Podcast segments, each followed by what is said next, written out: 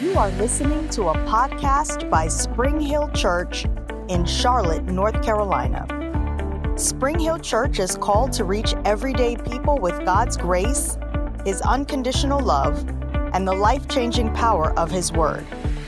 Thanks for listening, and if you would like more information, you can visit us online at springhill.cc.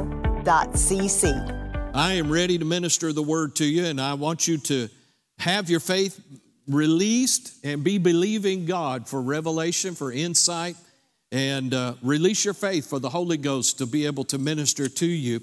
If you came in and did not receive a handout and you need to receive one, just hold your hand up. We'll get one to you. If you need a pen, we'll get one of those to you as well. Uh, but this is week number three in our series called Jesus the Healer. Say this after me Jesus is a healer, He is the healer. Let's make it personal. He is my healer.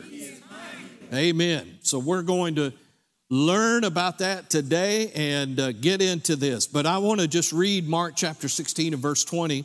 I did not again put it in the uh, your notes or, or on the slides for you, but Mark chapter 16 and verse 20. And here's where, or, or what I'm believing God to have happen.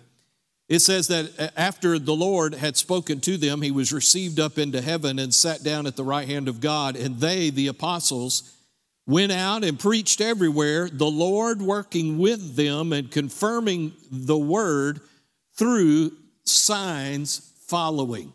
So my faith is is that as we teach on Jesus the healer, somebody's going to get healed. Amen. Are you are you believing with me for that? Well, let's look at our foundation scripture. It's found in Acts chapter 10 and verse 38. Peter preaching uh, to Cornelius and his household. He summed up Jesus' ministry in one phrase, and he said this how God anointed Jesus of Nazareth with the Holy Spirit and with power, and went about doing good and healing all who were oppressed by the devil, for God was with him. Isn't it good that healing is good? The Bible says that he went about doing good and healing all who were oppressed by the devil. So Peter gives us a little insight and lets us know that sickness and disease is not from God. Sickness and disease is an oppression, a form of oppression that comes from the enemy, and Jesus came to break that oppression off of humanity. And so that's what he is anointed to do, that's what he was anointed to do, and so that's what we're studying is Jesus our healer. Now, I want to maybe go into a little different direction, and I felt led to do this first, and then next week, I'm gonna tell you what I'm gonna cover next week. How many of you, just be honest, have ever been maybe a little confused because of what you read in the Old Testament and uh, where, you know, we'll look at some, a few of those scriptures today, but where it, it almost leaves you with the impression that God puts sickness and disease on people, that God brings destruction on people, and all of that. And then when you've gone over to the New Testament, it looks like all of a sudden God had a personality change. Has that ever bothered you? Okay, well, I think it's it's bothered a lot of people. So next week we're really going to dive into that because what I'm wanting to do this week and next week is, is eliminate as many roadblocks to you being able to receive your healing as possible. Now, I, I want to say this if you're here today and you are healed and well, praise God for that. Here's what I want to do though for you all, and that is give you information and, and revelation so you can minister healing to somebody else. I don't know if you've noticed or not, but sickness is rampant in the world. Disease is stealing, killing, and destroying people's lives every single day. And, um, you know, I think I would be remiss to, to understand and to know that from the Bible and then not tell people about it. God wants you well, God wants you healed, God wants you whole. And so we're going to see some of that today. Now, let me make a couple of statements to you, and that is this the children of Israel, and, and, and it's hard for us to understand this being on this side of the cross and living in the New Testament, okay?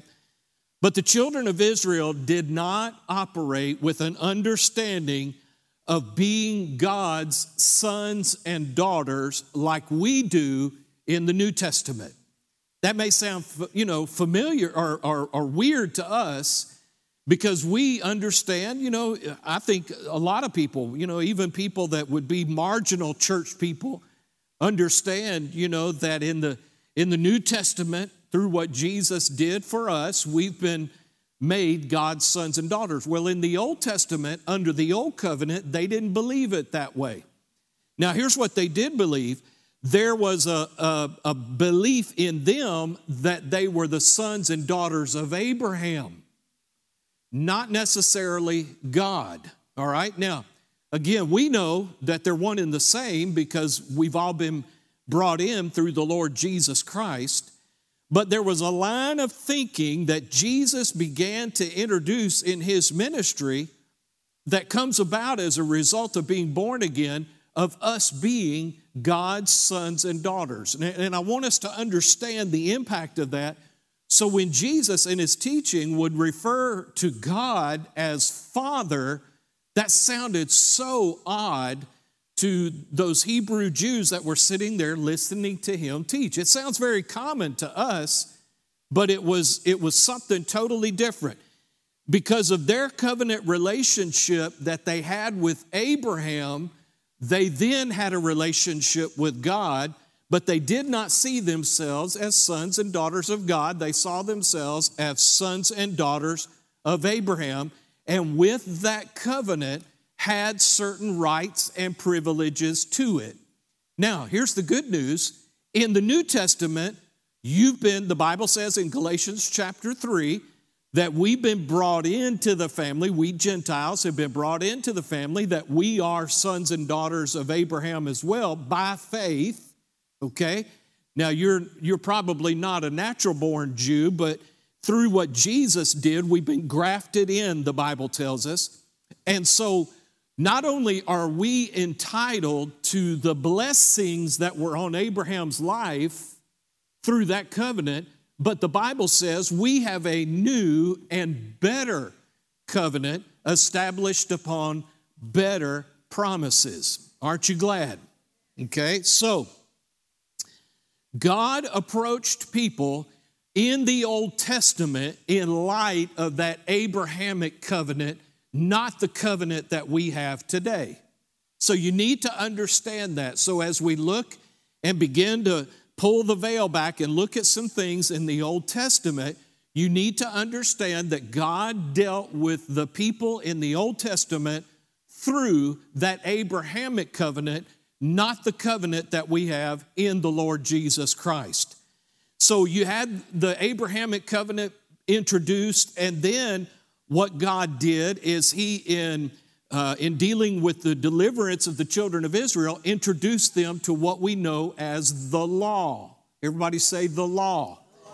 Now, here's what the purpose of the law was the purpose of the law was really God setting humanity up to realize they need a Savior.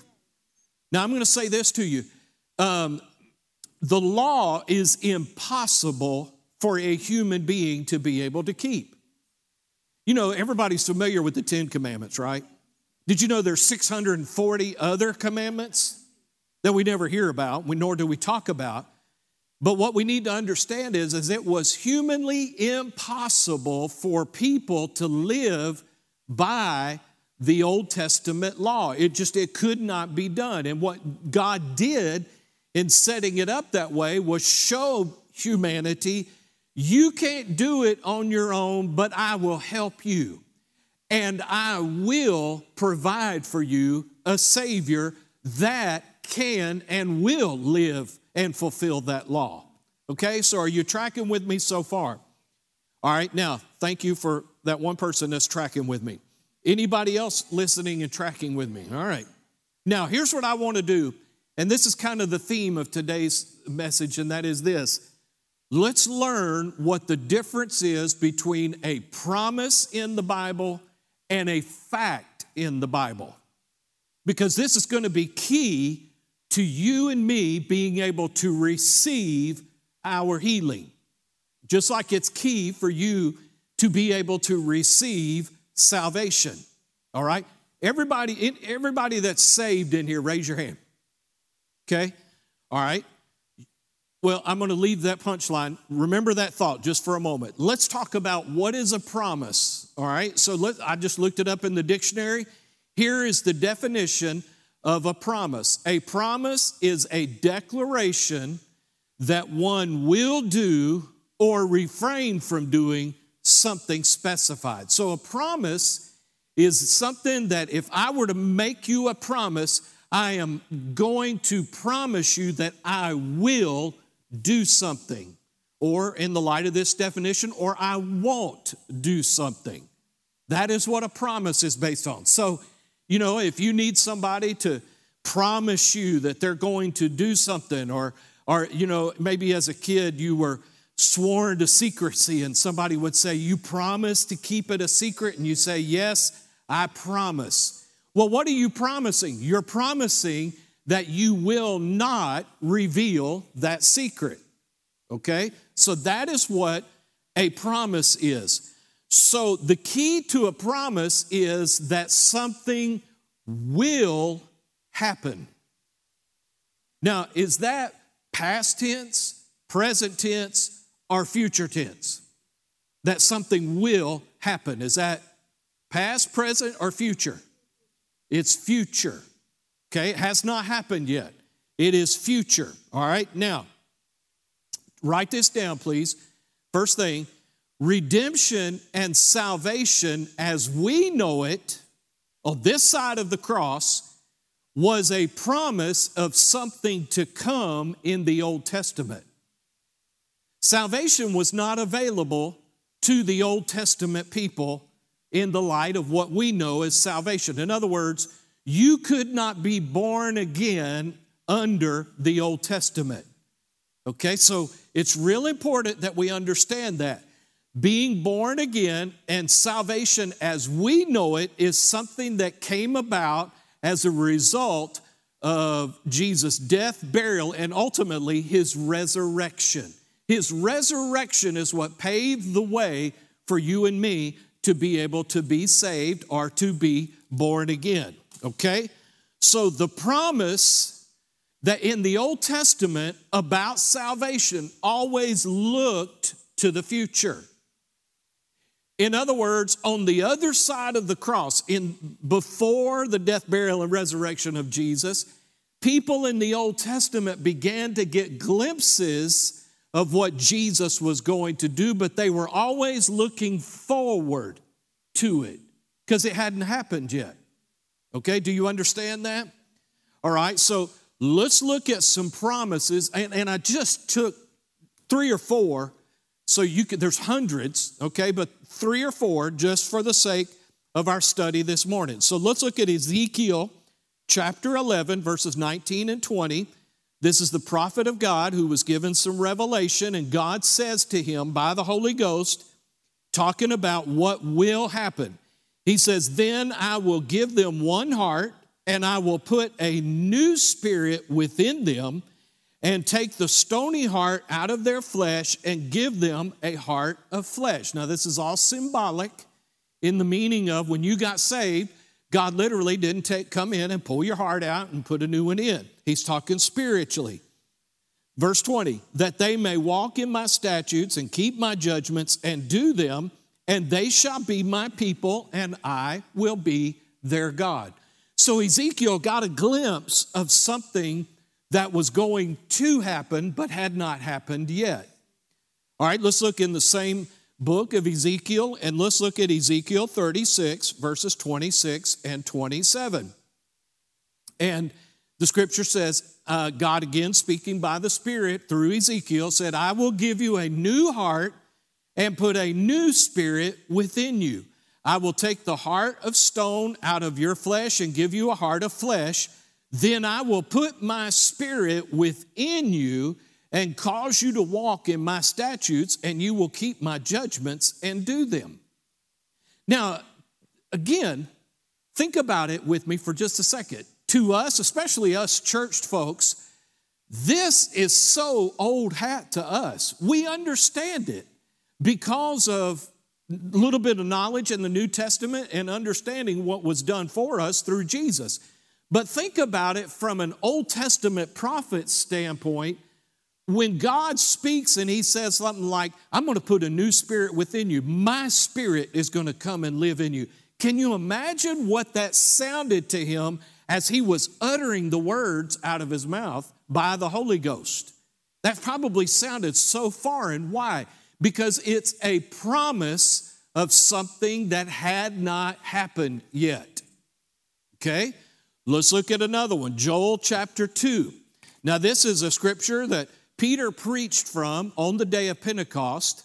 But look at Joel chapter 2, verses 28 and 29. It says this And it shall come to pass afterward that I will pour out my spirit on all flesh, and your sons and your daughters shall prophesy, your old men shall dream dreams.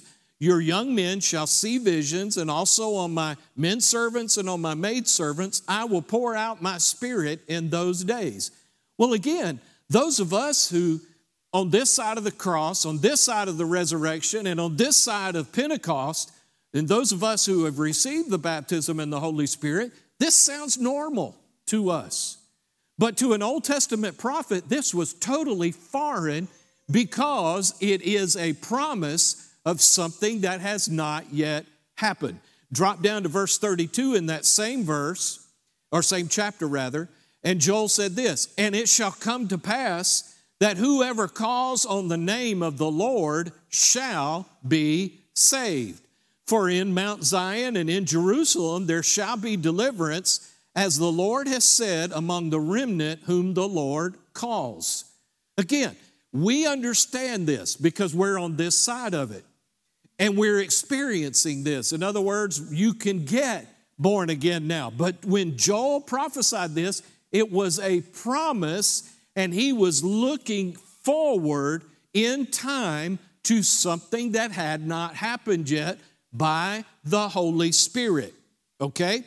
Are you tracking with me? Okay, so here's what I want you to see. Write this down, please. We must understand the difference between a promise of redemption and the fact, everybody say fact, fact that redemption has already taken place. Okay, so we must understand the difference between a promise of redemption and the fact that redemption has already taken place. Okay, so th- listen, I cannot overemphasize to you enough uh, the importance of you and me getting this down in our hearts because this is going to help you so much where receiving from God is concerned and especially receiving healing in your body. Okay, so so we, we understand what a promise is. A promise is something that somebody makes or declares of something that they will do. Now let's look and see what a fact is. A fact is the truth about events that have transpired. Facts are truth about events that have already transpired. In other words, it is based on something that has happened, not something that will happen. Okay? Now, um, I was I, I got a little law school training while I was studying for this. Because I've heard this, you know, on crime shows on television, and I didn't understand what it meant until I was studying this, and it was like the light came on, okay? So, anybody ever heard on, on one of those crime television programs, you know, like Law and Order, all that, that, you know. All right, you ever heard somebody say, that he was guilty of being an accessory after the fact. Anybody ever heard that before? What does that mean? That means that after the event happened, whatever it was, this person aided in the rest of the event after it already happened. In other words, they tried to cover it up or they did something like that. Or you might have heard this phrase he was guilty of being an accessory before the fact, meaning that he helped plan it and helped carry it out, but was part of it before the event actually took place. So the, the key word in those two phrases is the word fact. Okay? So understand a promise is something, a, a, declaration that's made of something that has yet to take place, has not taken place. A fact is truth about an event that has already transpired. Okay? So, write this down, please. Understanding what we have, have covered so far, write this down. Salvation is no longer a promise, it is a fact of the completed work of redemption. So, let me say this to you. If you're clinging to the promise of getting saved, we need to talk okay? Because you don't get saved clinging to a promise of salvation to come. You get saved because you believe the fact has already happened. Let me ask you a question, just a pop quiz. Has Jesus already died on the cross? Has he already been buried? Has he already been resurrected? Has he already ascended to heaven? Okay? Then it is a fact that those things have happened because we believe what the Bible says. All right? So, salvation before those events took place was a promise. On this side of those events taking place, it is now a fact. And your belief in Jesus is based on a fact, not a promise. It's very important that you understand this. Okay, and I, again, I cannot emphasize this enough. All right, so write this down, please. To be saved, we don't receive the promise of salvation. We put our faith in the completed work of Jesus for our salvation. Okay, so we're, our faith is based on facts, not promises in salvation, where salvation is concerned. Okay, all right. Now, Romans 10 9 and 10, you know these verses. It says this that if you confess with your mouth the Lord Jesus and believe in your heart that salvation is coming, that Jesus will provide it for you, then you'll be saved. Is that what it says? No. It says if you confess with your mouth the Lord Jesus and believe in your heart that God has raised him from the dead, you will be saved. In other words, if you confess with your mouth the Lord Jesus and believe in your heart that the fact has already happened, then you'll be saved. For with the heart one believes unto righteousness, and with the mouth confession is made unto salvation. Okay? So are we clear? In the Old Testament, salvation was a promise. In other words, all the Hebrew people, all the Jewish people, all of the prophets in the Old Testament, all of the folks before Jesus came had to look forward to something that had not yet taken place. But we, on this side of the cross, in the death, burial, and resurrection of the Lord, we look at it as something that has taken place and it is a fact. Okay? All right, now, so since we understand that, let's go to the Old Testament and look at a handful of scriptures that promise healing to the people in the Old Testament. Okay, now remember, a promise is a declaration of something that has not yet transpired, it has not yet taken place. It will happen, all right? So in Exodus chapter 15 and verse 26, the Lord said this to the children of Israel If you diligently heed the voice of the Lord your God and do what is right in his sight, give ear to his commandments, and keep all his statutes, I will put none of the diseases. That should be, and we'll talk more about this next week, but that should be translated I will allow none of the diseases on you which I have allowed on the Egyptians, for I am the Lord who heals you. Okay, so here's what the promise was the promise was if you hear what I say, you obey and do what I say, then I will be the Lord who heals you. See, they knew him as deliverer. He brought them out of Egypt, delivered them from slavery, and now he's made another promise to them is, hey, if you will listen to me and obey and do what I tell you to do, I will also be your healer. Promise. Okay? Do you see that? Let's look at another one. Exodus chapter 23 and verse 25. God made them another promise. So you shall serve the Lord your God, and he will bless your bread and your water, and I will take sickness away from the midst of you. Okay, so again, if you obey me, if you serve the Lord with your heart, then he will bless your bread and your water, and I will, promise, take sickness away from the midst of you. Okay? That's a promise of healing under the Old Testament. Okay? Now let's look at a very familiar psalm, Psalm 91. Okay? Where God ton of promises in that in that psalm. Psalm 91 verse 5. You shall not be afraid of the terror by night, nor of the arrow that flies by day, nor of the pestilence that walks in darkness, nor of the destruction that lays waste at noonday. He also goes on to say later on in that same chapter that you don't have to suffer or be afraid of the plague that happens. Okay, so again, this is a promise of divine protection, a promise of healing, a promise that, remember, also in this uh, chapter, he said he'll give his angels charge over you. That's a promise. Okay, all looking forward to something that has not yet happened.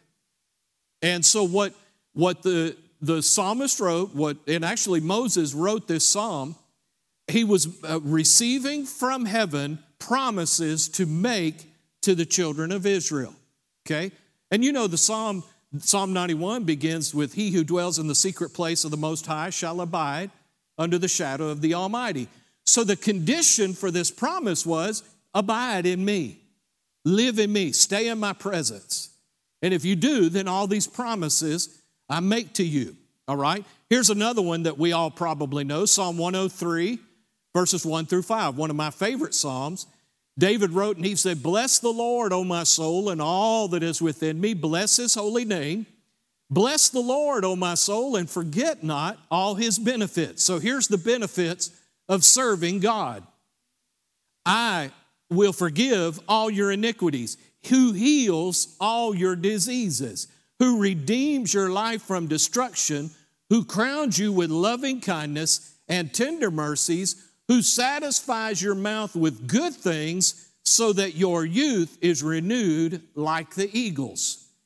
So, in the Old Testament, promises were made to them that were largely conditional and that God promised He would do something for them. He would provide for them, He would protect them, He would be their healer, He would be their shield and buckler, He would be their peace, He would be everything that they have need of.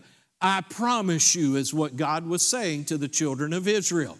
So, write this down, please. In the Old Testament, healing was a conditional promise of something that God would do for his people, largely based on their obedience. So if they would serve and obey and live for God with all of their heart, then the promises that God had made could come to pass in their lives. We have examples where people experience that. You know, one of the things that um, I love in, in Moses at the time of his death at 120 years old, the Bible says his strength did not wane, nor did his vision grow dim. You know, at 120 years old, when you don't have to wear glasses, that's pretty good. And you're as strong as you were when you were 50 and 60 and so that's pretty good. Okay? All right? By the way, God's no respecter of persons. And you live under a better covenant. I'm just saying. Okay. I'll let you stew on that one for a little bit, all right? Now, what happened is in the Old Testament, the Spirit of God began to move on people called prophets, as we've already talked about, who began to look forward and began to declare something was getting ready to happen. And of course, we know it was the arrival of the Lord Jesus and what he was going to accomplish. Now, the prophet Isaiah probably in Isaiah 52, 53, 54, and 55 wrote some of the most descriptive uh, things about what Jesus was going to accomplish. And I'm talking about hundreds of years before Jesus ever showed up. And, and really put some things out there. But again, it's looking forward to something that's going to happen. Let's look at Isaiah chapter 53 and verse 3. And Isaiah, speaking by the Spirit of God, says this He was despised, not he, Isaiah, he, the one who's coming, he was despised and rejected and forsaken by men, a man of sorrows and pains, acquainted with grief and sickness, like one from whom men hide their faces. He was despised, and we did not appreciate his worth or have any esteem for him. Now, I want to ask you a question. Isaiah begins to give us a little glimpse of something here. Do we have record in Matthew, Mark, Luke, or John where Jesus got sick one time? No, he didn't. Okay? Now, but what does it say here? It says that he was a man of sorrows and pains and acquainted with grief and sickness. He was acquainted with it. He had no intimate relationship with it, he was acquainted with it. Now, what's interesting is in a chapter filled with talking about what Jesus would accomplish on the cross, sandwiched in the middle there is Isaiah chapter 53, verses 4 and 5. And I want to read it to you from the Amplified because it's so clear. Look at, and keep in mind, this is from then looking forward to something that's going to happen. Isaiah 53, verse 4 Surely he has borne our griefs, our sicknesses, our weaknesses, our distresses, and carried our sorrows and pains of punishment. Yet we ignorantly considered him stricken, smitten, and afflicted by God as if with leprosy. But he was wounded for our transgressions, he was bruised for our guilt and iniquities. The chastisement needful to obtain peace and well being for us was upon him, and with the stripes that wounded him, we are healed and made whole. Now, let me just say something to you. When you read these verses right here, Isaiah approaches it, of course, by the Holy Spirit as if it's already taken place. You know why? Because Romans chapter 4 tells us God calls those things which be not as though they already were. All right? So he's already begun declaring what Jesus will accomplish. Let me read that last verse that he was wounded for our transgressions, he was bruised for our guilt and iniquities. The chastisement needful to obtain peace and well being for us was upon him, and with the stripes that wounded him. Let me ask you, when Isaiah wrote this, had Jesus even come yet? No. But notice he's referring to it like it's already happened. He says, And with the stripes that wounded him, we are healed and made whole. Okay? Now, write this down for me, please. On this side of the cross, we see that the word spoken about has happened and is completed for us. That we'll say that again. On this side of the cross, we see that the work spoken about in that we just read about in Isaiah has already happened and is completed for us. So, again, let me say this to you. Your salvation, your new birth, is based on your faith in a fact that has already taken place. Do you agree? Okay. All right. So, what Isaiah just got through telling us was that, that what Jesus was going to do covered more than just our spiritual condition. Did it not? Okay. All right, let's go and let's look in 1 Peter chapter 2 and verse 24. Peter writing this epistle, he quotes what Isaiah said. Uh, Peter wrote this in 1 Peter 2:24, who himself bore our sins in his own body on the tree that we having died to sins might live for righteousness by whose stripes you were healed not are were. Isaiah said, By his stripes you are healed. Peter talks about it as though it has already happened, as though it is a fact and not a promise. Okay? Now, listen, I've heard the argument. Uh, well, Pastor, you know, 1 Peter 2.24 doesn't talk about physical healing. It's a spiritual healing. Okay, well, hold that thought. I love uh, Pastor Rick Renner. You've heard me quote from him a lot. Let me read a couple of, of paragraphs of commentary that he wrote based on what the Greek says in 1 Peter 2.24. He said this in 1 Peter 2.24. By the way, this is from his book, The Sparkling Gems of the Greek. I highly, highly recommend that to you. It's a devotional a year long devotional, and, and, it would be a great book for you to have in your library. So he wrote this. He said in 1 Peter 2.24, the Apostle Peter quoted Isaiah 53, verse 5. He told his readers, By whose stripes you were healed. The word stripes used in this verse is the Greek word malopsi, which describes a full body bruise. Anybody ever fallen and gotten bruised real bad? Okay. Jesus had a bruise that went from head to toe. It refers to a terrible lashing that draws blood and that produces discoloration and swelling of the entire body. When Peter wrote this verse, he wasn't speaking by revelation, he was speaking by memory.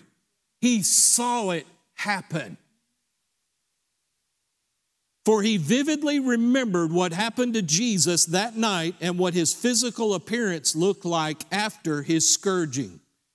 After graphically reminding us of the beating, the bleeding, and bruising that Jesus endured, Peter jubilantly declared that it was by these same stripes that we are healed. The word healed is the Greek word iaomai, and it means a word that clearly refers to physical healing as it is a word borrowed from the medical term to describe the physical healing or curing of the human body. There is no way in the Greek language that 1 Peter 2:24 is referring to your spirit. It is referring to your physical body. For those who think the promise refers to spiritual healing only, the Greek word emphatically speaks of the healing of a physical condition. This is a real declaration of bodily healing that belongs to all who have been washed in the blood of Jesus Christ. Okay? Now, here's what I want to submit to you today. Write this down, please. Healing is something that is already purchased and the work is already done. Okay? Now, and I'm going to clarify this in the coming lessons because I want to make it crystal clear for you. Healing for the believer has already been taken care of, it's been bought, it's been paid for. The work is already completed, just like it was for your salvation. Okay? Now, let's, let's backtrack for just a moment. We said earlier that the way you got saved, the way you got born again, is you believed in your heart in a work, a fact that has already transpired and that Jesus has already accomplished in his death, burial, and resurrection. And because of believing in that fact, you are saved, right? Didn't we agree on that? Come on, say it a little stronger. Okay. All right. Well, then I would submit to you today that healing was bought and paid for at the same time and by the stripes of Jesus that he already bore. It's a fact. You were healed. Now, what I'm hoping to do is to change your thinking because a lot of times in our lives as New Testament believers, we approach salvation as something that's already done and we just have to receive it. But where healing is concerned, we approach it as something that is yet to take place and we're the sick trying to get healed. Okay?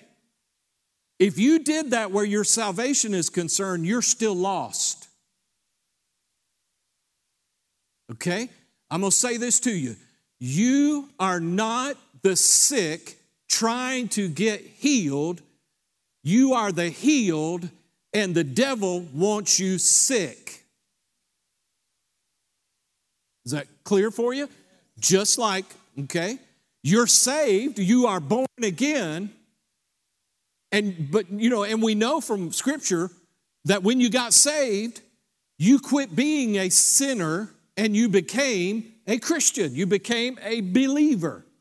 So the same thing is true. In other words, you got saved, you're free from sin, but the devil wants to keep you living in sin. Why? Because he knows it hinders your relationship with God. But you can walk free from sin because you're a Christian. And Jesus already freed and delivered you from sin. Right? Okay? I'm not speaking Chinese, I? Okay. or some foreign language you don't understand, all right? No disrespect to the Chinese, okay? But let me say it this way the same thing is true where your healing is concerned. Can I say it to you this way? Quit trying to obtain something that has not happened and begin to look at it as though it already has happened, and I just need to believe it and receive it like I did my salvation. Okay? Let me, let me show you a, a verse in 1 Timothy chapter 6 and verse 12. Just the first part of that.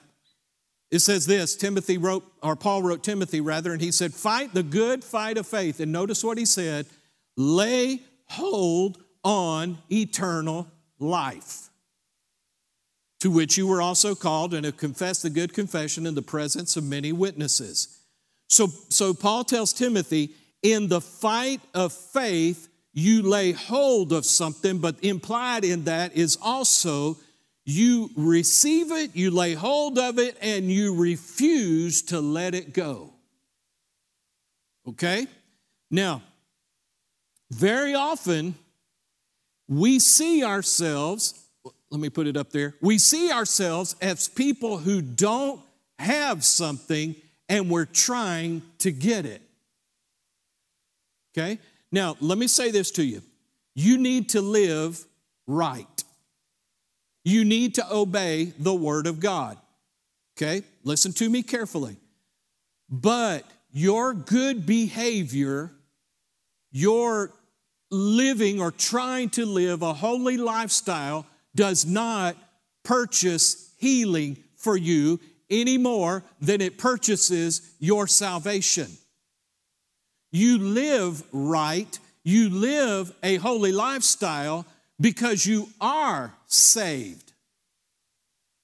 Okay? So, what I'm saying to you is this healing was just as much an act of grace that was given to us as salvation was, and we receive it the same way. So, I'm going to mimic what Paul eh, said in Ephesians chapter 2 for you are healed by faith through grace, and that not of yourselves, it is the gift of God. Okay? All right, so write this down. I said this already.